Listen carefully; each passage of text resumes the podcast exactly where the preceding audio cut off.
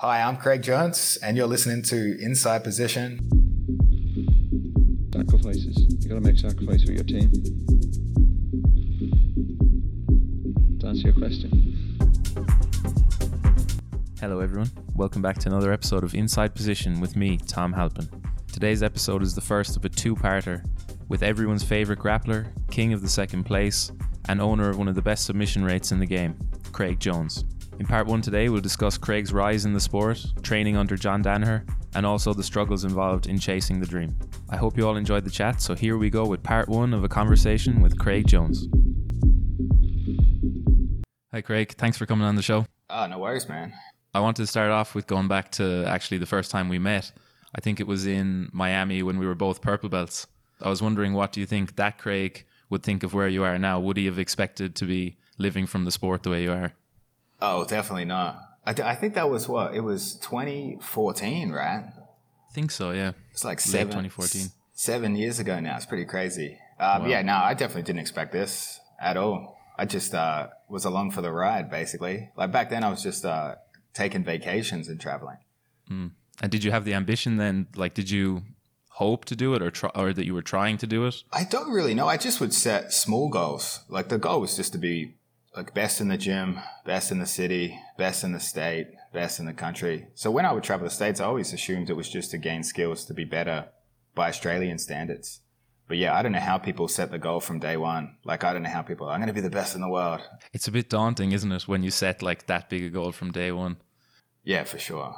when I was a teenager, my aunt, because I was big into basketball, my aunt gave me a book, and it was. It turns out it was actually where I got a lot of my kind of sports psychology ideas nearly from this book, and it had a similar thing. It said you can't try and be the best player in the NBA. You have to first try and be the best in your school, then the best in your state, then the best on the team, and the best in the country, and all that kind of stuff. Yeah, it makes a lot of sense. And how did you fund even the trips back then? Because you were, I mean, it's a big investment going from Australia over to America. Uh, some of them were just I would just put it on the credit card and hope to uh, hope to pay it back when I got back. Yeah, I was I was not making the best financial decisions, but I feel like a career in jiu-jitsu is not really the best financial decision anyway. Not until the last couple years. yeah, definitely not. I heard a story as well that you sold your car before to to fund a bit of it. I was wondering what did your mom think of that? If I if my mom got a text from me saying, "Mom, sell the car. I'm doing an extra few weeks here," she'd lose the plot. Yeah, I'm trying to remember back why they were okay with it because it doesn't make any sense looking back. I'm, it was it was around 2014 too. I did a uh, I did a training camp uh, at Atos. I think we only did a two week stay in America that time, and we just trained gi at Atos the whole time. And while I was at Atos, I saw ADCC trials were announced for South Korea, and I was like. I don't have enough money for that. I'm like, but if I sell my car, I can fly back to Australia and then fly to South Korea the next day. And my parents, strangely, were cool with that.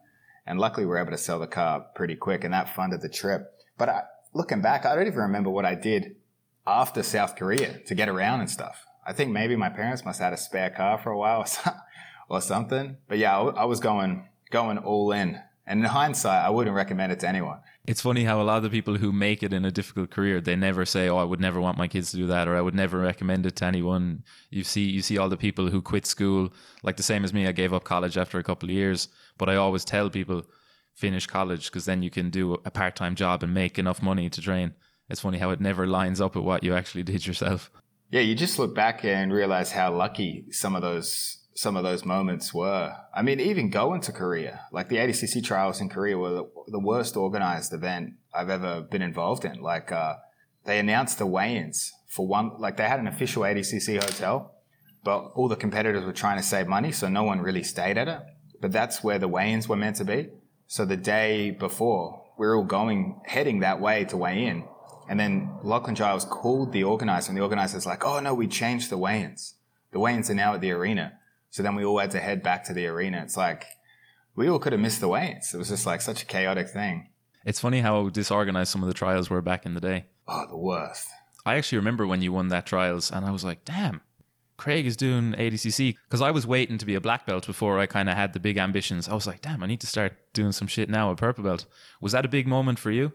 Uh, it was, but I kept it in perspective. Like it was Asian trials. You know what I mean? I think the Asian level's a bit better now, but generally the Asian trials were around to be the 16th seed in every division and lose first round. And I basically I won the trials and then lost in like 90 seconds.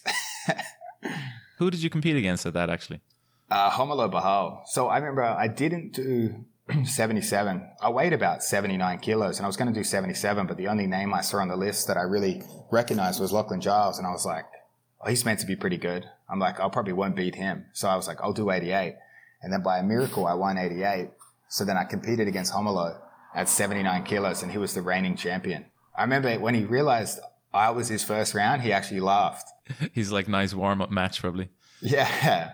He was fairly juicy back then as well. I remember seeing him I, I can't remember where at some competition, maybe Nogi Worlds or something, and he just looked like He's like a bodybuilder. was like, yeah, I was like, this guy could nearly win Mr. Olympia. It's crazy. Like after competing at that ADCC, were you teaching many seminars? Were you able to make a living from it then, or what was your situation?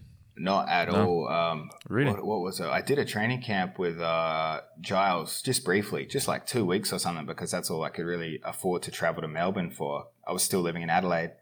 And I did that. I did ADCC. And then I remember I just had a lot of confidence for Nogi Worlds that year as a purple. I was like, I was like, there's no way I can qualify for ADCC and not do well as a purple belt at Nogi Worlds.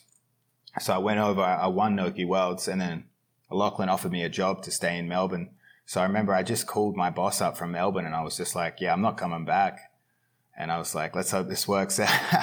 That sounds like a lot of the decisions that I've made throughout the years. Just kind of go with the flow, and you, you have the broad goal of I have to be able to train as much as possible, and then figure out the rest of the way. Did you feel your level went up a lot more then once you got to Melbourne and you were able to train? I suppose at a bigger team, maybe. De- yeah, definitely. And I just didn't have to worry. I still had to do a sales rep job in Melbourne to pay the bills with uh, my now sponsor MA1, but like I was pretty terrible at that job. I don't think I probably cost him money doing that job. But it was a, it was a brutal time because the only classes Lachlan had available for me to really teach because his gym was still growing were the 6:30 a.m. classes. So I teach the 6:30 a.m. and then I the competition training would be like we wouldn't get out of the gym at night until like 9 9:30 p.m. So I remember although I was training a lot more, my body was just dying with that schedule. I actually had a similar thing coming up to ADCC trials as well. It took me about six months to recover from because I didn't really notice it at first. It's like it took six months to kick in because I was teaching some classes at 7 a.m. as well and training hard for competition. And then around the trials, I had about five nights in a row where I had no sleep between the competition and everything. And then I just crashed and just started getting like injured and wrecked. And it, it took me like six months to recover from it. Rough going. Yeah, it's uh, it's really rough. Usually, I know I'm overtrained because I can't sleep. Usually, I'll wake up at like 4 a.m. That's usually the sign to me that I probably need a day off. If I'm well recovered, I just it's strange because when you overtrain, you think you would you would uh, just sleep more, but you actually body wakes you up for some reason. And what was the difference in the structure that you had for the training in Lachlan's? Because you made huge improvements then to the next ADCC. So there must have been some things you were doing differently that helped get the improvements in. Well, my first team in Adelaide, I did like my coach when I started in Adelaide. He was my cousin, and he was just a four stripe white belt. So like, well, we were just figuring shit out together, basically. Like, obviously, he was more advanced than me, but we just had no idea what we're doing. And I basically had just one single good training partner. It was a guy, a different Lachlan, a guy called Lachlan Warren, and me and him would just watch. Uh, we just try to figure out techniques. Like I remember watching Paulo Miyao and Joao Miyao's Berimbolo DVD. We're trying to figure out the Berimbolo. And that'd just be us in the gym by ourselves trying to figure out these advanced techniques. So then obviously going over to train with Lachlan was a huge, a huge adjustment. And Lachlan actually was still really high level back then because he had just traveled the world with Liv. We traveled South America with Liv. And I think they did six months at Alliance Sao Paulo. So like he came back pretty damn sharp to open the gym, specifically in the gi, obviously, but, uh, so he'd been exposed to how high level guys train. And then that's how he was sort of running his academy because he took over Kit Dale's academy. And Kit, Kit's just a bit of a, a freak of nature. So that guy doesn't need a drill. That guy, that guy could show up twice a week and still be one of the toughest training partners I've ever had. So obviously that environment, uh, that he was running was a different sort of competition environment. I guess it's more like Cicero Costha's without the drilling. Like I remember Kit's competition training would be like just 10 minute rounds, but no, no one would be working technique or anything. And then Lachlan, Yeah. uh, when he opened up, he would emphasize a lot of drilling and stuff. So really, it was just a whole lot of professional, a more professional vibe. Me and Lachlan really just started working heel hooks because we didn't want to get embarrassed at ADCC by getting heel hooked. That's the same reason I started doing leg locks. I remember doing, I probably started doing ankle locks first when I was a blue belt, and it was because I was small, and if any big guy grabbed my foot, I had to tap. And I hated it. I hated it. I could be way better than him, but I would have to tap because I just had a tiny leg. Like, uh, so I started doing loads of leg locks and 50 50 yard, especially. And I remember Ryan Hall had like one little tip in one of his DVDs, and he was saying, even if you're not training heel hooks, just pretend it's real because you don't want to be shit at fighting in general. So I would always kind of pretend that heel hooks were real, and then by the t- when the time came that I actually had to start learning them, I actually kind of has okay defense already. So that was kind of another thing you were saying with the luck. Like so much of it is just pure, pure luck, really. yeah, it's like I feel like being good in jiu-jitsu is just being ahead of the trend. You know what I mean? Like, Yeah. uh, like if you were ahead of the Berimbolo trends, 50-50 trend, heel hooks, obviously worm guard and stuff. Like if, if you recognize that a, a move's going to be effective and you get onto it early, you sort of won't be as embarrassed by it, or you can use it to, uh, to take out the competition that doesn't want to work those areas. That's one of the things that you seem to be very good at, like yourself, Lachlan, and the the DDS boys, evaluating new trends and picking out which ones are going to come soon. And I, I would always say to people that was one of the things that I was naturally good at earlier on was knowing what's worth putting time into. I don't know how, just kind of naturally good at it. How did you kind of get to be like that? I would just look at whatever would piss off the older guys, but would work. You know what I mean? Like if it pissed them off but didn't work, I'd be like, oh, obviously there's there's not much to this. But if it pissed them off on a consistent basis, or if, like you know what I mean, people would be like, uh, oh, 50-50 guard will kill jiu-jitsu. Deep half guard sucks. Like uh, heel hooks are dangerous. Like any sort of that stuff. I'm like, oh, they're, they're probably annoyed because it works, not because of what it is. That's sort of just how I would try to recognize the trends. Yeah. And I think as well, coming up from, because I had a similar, as I was coming up through the belts, I was at like a very small gym. So I had to try and do things differently to other teams. Like I couldn't play the game of do 10 10 minute rounds a day with all black belts on the mat. I just couldn't. If I was trying to do that with the training partners I had and myself, I would be rubbish. So I just kind of have to find ways around it. Yeah, like I didn't even roll with a black belt until I was a purple belt visiting America. I still remember uh, the first black belt I rolled with was at Robert Drysdale's gym. That's the first time a black belt had ever bothered to train with me. Like, cause I was the highest belt in my team in Adelaide. So it's just like no exposure to that sort of thing, you know? So I just completely had to make it up. And my whole path to jiu-jitsu has been all gringos. It was like my, obviously my cousin's a gringo, Lachlan Giles, and now John Danaher, just, a complete gringo path. The gringos are slowly taking over the world. yeah. It's slowly going from being like derogatory to being a compliment. yeah. that's, that's for sure. Like, oh, this guy's a gringo. He must be really technical or something. so you have your first ADCC going into the second one. Was your confidence high for the second one? Nah, not at all. Not at all. I remember I was, uh, I'm trying to think of how old I was, 27, four years ago. So I was 25. And I remember I was hitting that point where I was getting sick of being a broke competitor. So I remember almost going into ADCC 2017 with the idea that this is my moment. If it doesn't work, Like make or break? yeah, I'm like, I'm probably just going to open a school. Like, cause you get, I mean, especially the, especially as you get closer to 30, you're sort of like, it's harder and harder to chase the dream because you're just like seeing people around you living comfortable. Like ADCC 2017, I lived in a, the, one of the worst share houses imaginable with two of my training partners. Like just like this place was so bad. We were the only ones that applied for the apartment itself. We would use the bathtub as a, as a dirty gi pile. And it was just like, I didn't even have a bed frame. So I was like, Jesus, I'm 25. Like I probably should try to make a living off this soon. So it was like sort of a make or break moment. But then I drew Leandro and I was, I was not confident in that either because he had just beaten Gordon. I wonder sometimes if the college lifestyle and the jiu-jitsu lifestyle, they're kind of uncomfortably similar, really. Yeah, like even definitely. I remember us being over for, in Miami, me and a, me and a couple of my friends for ADCC camp in probably 2015, and it was the ultimate slum. Like it was amazing. It was honestly the best three months of my life. It was right across from the gym. We rented this house, really cheap. No furniture in the house, nothing. We had three mattresses on the floor, Uh, we had no pillows, no duvets. We used well because Miami's really hot. You don't really need one, so we used the pillow that we stole from the airplane. We, we used the blanket that we stole from the airplane. Pretty disgusting looking back on it, but it is what it is. Uh, we had we had no furniture. We had a couch in the kitchen, and the kitchen had no air conditioning, so it was about a million degrees. And we had a table in the bedroom. And the only thing we bought was we went on Craigslist and we bought a 50 inch flat screen TV, which was it was definitely stolen because it was too cheap. It was about $150. We so we bought that. We had that set up, and then we had to get the Wi-Fi from one of the houses across the road. So I was thinking, okay, how are we going to get Wi-Fi? Because we couldn't use our data, and we wanted to download films and all these different things. So I went over to the, there was a kind of a, another fighter house across the road where actually Hidalgo and Joao Gabriel and a few guys were staying. And I asked one of them, I was like, "Oh, I need to call I need to call my mom. I have no internet. Can I use the Wi-Fi for a minute? So they gave me the code, and then we went back over to the house. I was like, I have the code, boys. So we started downloading all the films and different stuff.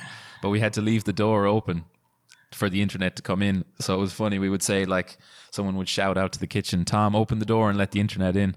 So when you're enjoying times like that, you know that you must really love jiu-jitsu because uh, but looking back on it, it was brilliant. Uh, Dante Leon stayed with us for a few weeks as well when he was a purple belt, and he slept in, I think it was like a military style cot that we borrowed from from one of the lads at the gym. So this is the kind of stuff that you're dealing with coming up. Yeah, you have to be able to go through that. You can you can only do that. Like uh, I never got adjusted to life with a full time job or a full time mm. salary or anything. I feel like it's much easier to never have those comforts than to have them and give them up for the dream. Because once you got them, you don't want to, yeah. Once you got a bed frame, it's hard to go back to no bed frame. That's it. So you're better off pushing pushing that college lifestyle as much as you can until you can like fully cash in on the jiu-jitsu. Yeah, 100%. But then so after ADCC, you had a great performance at that. Probably bittersweet because you were so co- close to the podium, but I'm sure you couldn't have left too unhappy. How was it after? It was crazy because like I remember waking up on day 2 and like again, I was I was cutting so many costs, even for this ADCC. Like at the time, I couldn't afford to take time off from uh, Absolute, so I had a 37 hour trip to ADCC, and I arrived Thursday night.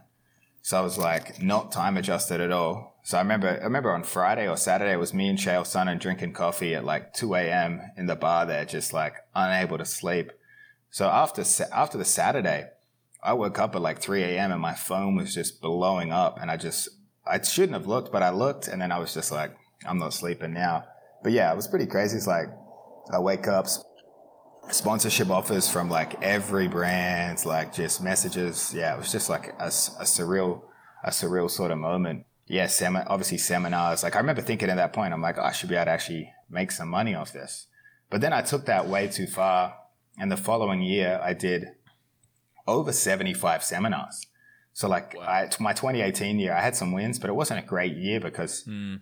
I got too caught up on making the money. I kept thinking like, this is probably a fluke. It's probably, I'm probably not going to be able to maintain this as a career. So I should really take the money and run. And that was probably a poor decision. I would train at seminars to prepare for super fights. And when you were training at the seminars, would you be structuring it a little bit for yourself at the same time? Like, would you be like, okay, we're going to do specifics from the saddle, we're going to do a few rounds here, like? Oh, just I would just roll. I just, just roll, try to just try to run the run the gauntlet. Yeah, and I, w- I would do this thing where if anyone at the seminar submitted me, I'd let them submit me again, just so they wouldn't know whether it was real or not. That's the strategy. That's the strategy. Yeah. I do the specific training a lot because then you can be like, oh, we're doing we're doing the techniques in the specific training that we did in the rounds, and then obviously I can kind of rest as well, and I'm not like under as much pressure with the. It's harder for you though. Like I look at guys oh, yeah. 77, 66, because like sometimes I'll show up to a gym and there'll be like a uh, hundred kilo monster there trying to kill me. And I can always think to myself, I'm like, like I think of like Ethan Crelinsten or something. I'm like, oh man, if he rolls at a seminar, this must be rough. yeah, you'd be wrecked. If there's a lot of big guys, then it's like do specifics from the back, and that's fine. I'll just submit a few guys from the back, and they think you're a ninja, and that's it. The the other trick is like to if you're going to run the gauntlet, uh, tell everyone, be like, hey guys, uh, I'm not going to roll with everyone. I'm going to stop when I feel like it, and I always say that because then those sharks that are waiting for the final rounds, yeah, they have to come in earlier. They might miss out.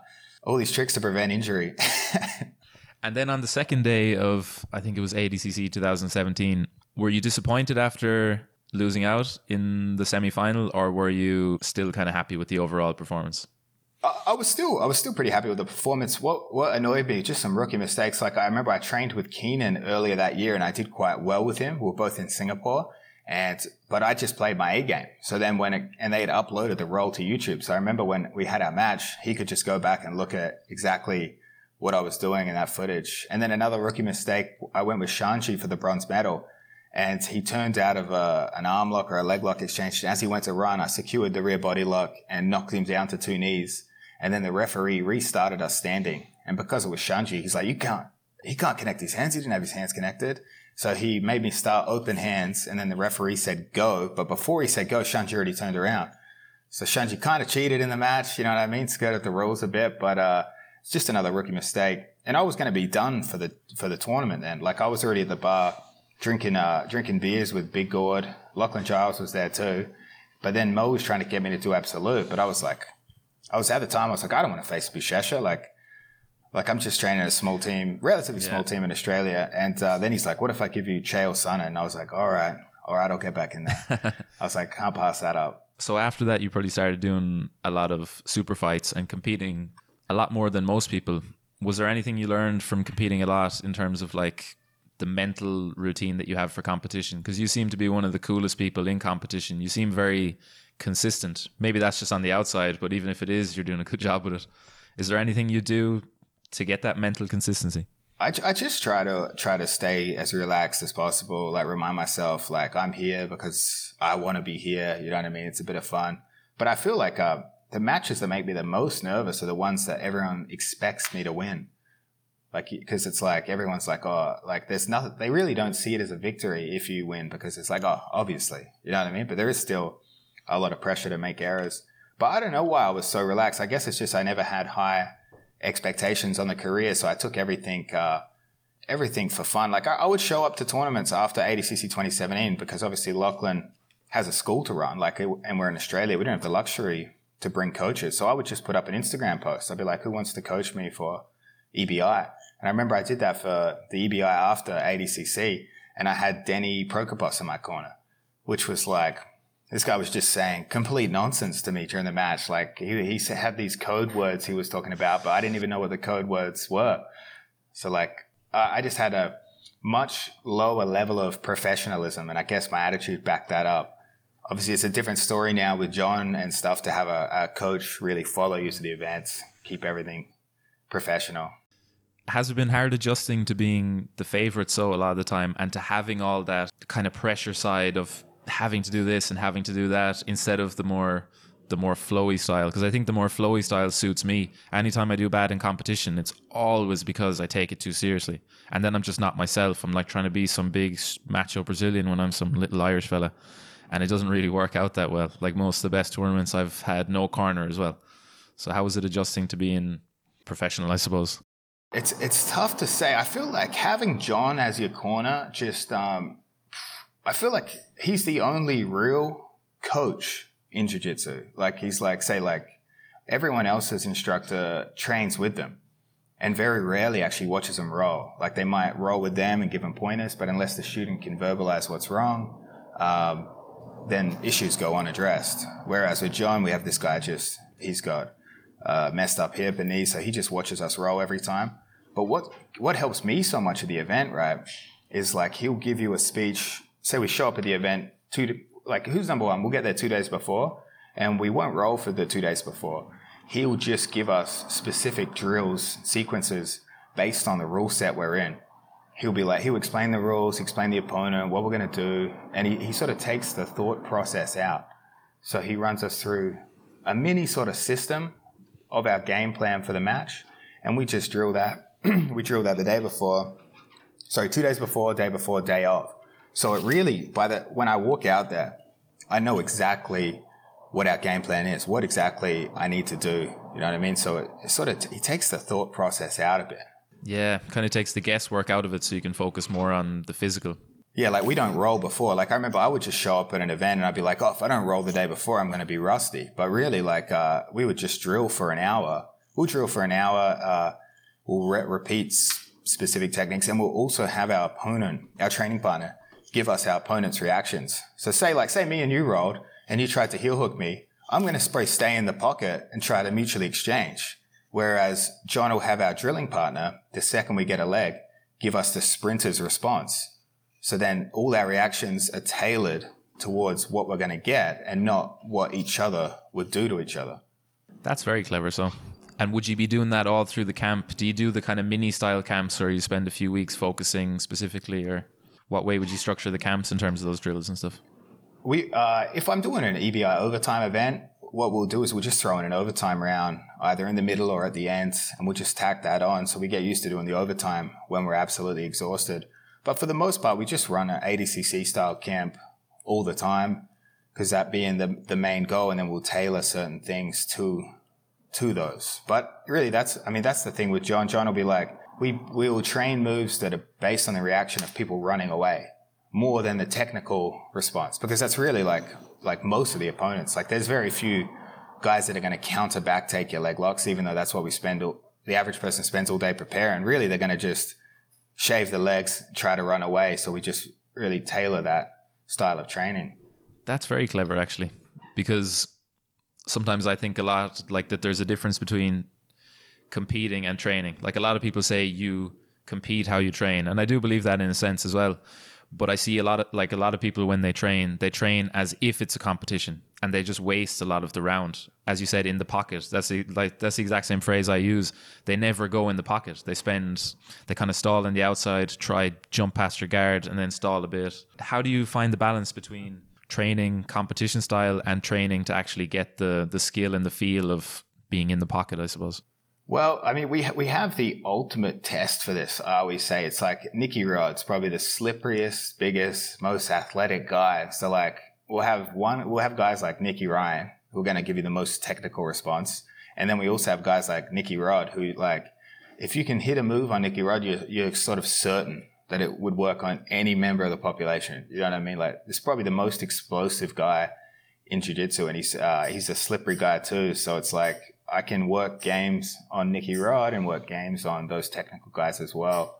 But the other thing that these guys do so, which is so cool, is that they uh, we always do three to four positional rounds and then regular rounds. So we just always do it.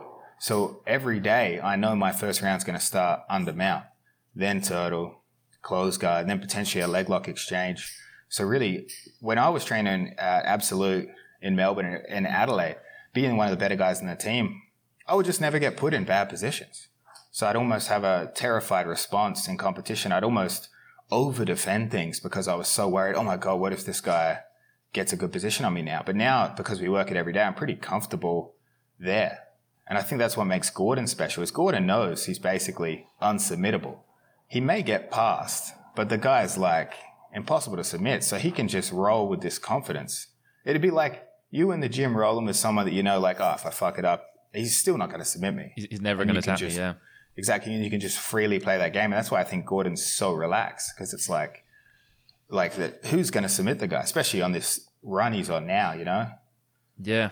And do you stick with the same positions for a set period of time, or do you just constantly do the same positions, or do you chop and change? Like, would you do more headlock specifics coming up to ADCC or something, for example? No, we always just do, we always do mount, turtle, close guard, and then we may add in a leg lock position. The other thing they do as well, and this is what destroys visitors when they come in, is there's no rest between rounds. Absolutely I no love that. rest. So, so say a, a strong guy comes in, he may do well in mount. You know, he may hold someone in mount for a while, but his mount escapes are going to be super explosive because that's what he's used to. So by the time close guard comes around, vis- most of the visitors are absolutely exhausted. And that goes for me too when I when I joined the team because again I wasn't technically working my defense. I would work the techniques, but I wouldn't be put in there on a regular basis. So I wouldn't have efficient ways to get out. But nowadays we will roll for over 60 minutes straight. And Joe, we don't know when the round's going to end. John just calls time. So in that sense, a little trick they do is say when you see the clock on the board, you start playing to the clock a little bit. Like if you got a guy's back and there's 10 seconds left, you might be like, oh, oh just, hold on. yeah, just hold on. Whereas if you don't know how much time's left, you're forced to just actually do your jiu-jitsu techniques. So then you potentially do 15 seconds, 30 seconds more of each round every day. And that, that really adds up to more experience doing jiu-jitsu. That's really good.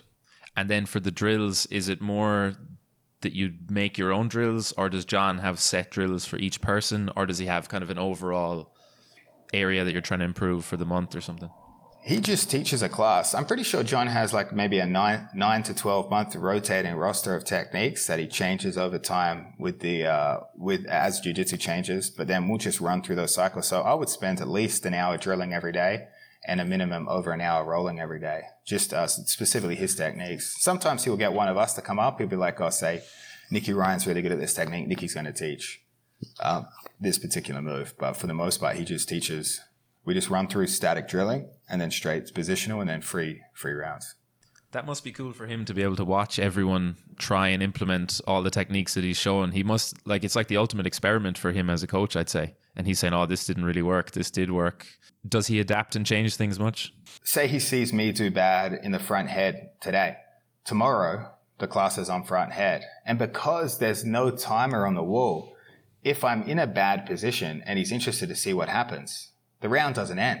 So he gets to see what really happens. So sometimes the round will go 10, 12, 14 minutes even. Like typically if you, if, if you and Gordon are having a stalemate or something, like the round doesn't end until submission or points scored. So he really is, has that ability to not just watch us roll, but force those uh, things to play out. Okay. This sounds like perfect like training for me. It's like the next level of some of the ideas I have. Like I always tell anyone whenever I'm coaching a session that if one person is in a good position and the round ends and they say next submission wins, you have to go until next submission wins. Like the person on the bottom has no choice. You have to keep going. Trains you mentally with that too, because it's like uh, you know the round's not going to save you. It was very interesting to hear some of the stories that Craig had involving his rise through the sport. It was also refreshing to hear Craig acknowledge the role that luck has actually played in his career so far as well. We'll be back next week for part two, where we discuss Craig's leg lock game, his unique training structure, and also some of his epic performances at the ADCC World Championships. As always, if you enjoy the podcast, please share it and give us a good review. Also, subscribe to avoid missing any future episodes. Until next week, Slán agus.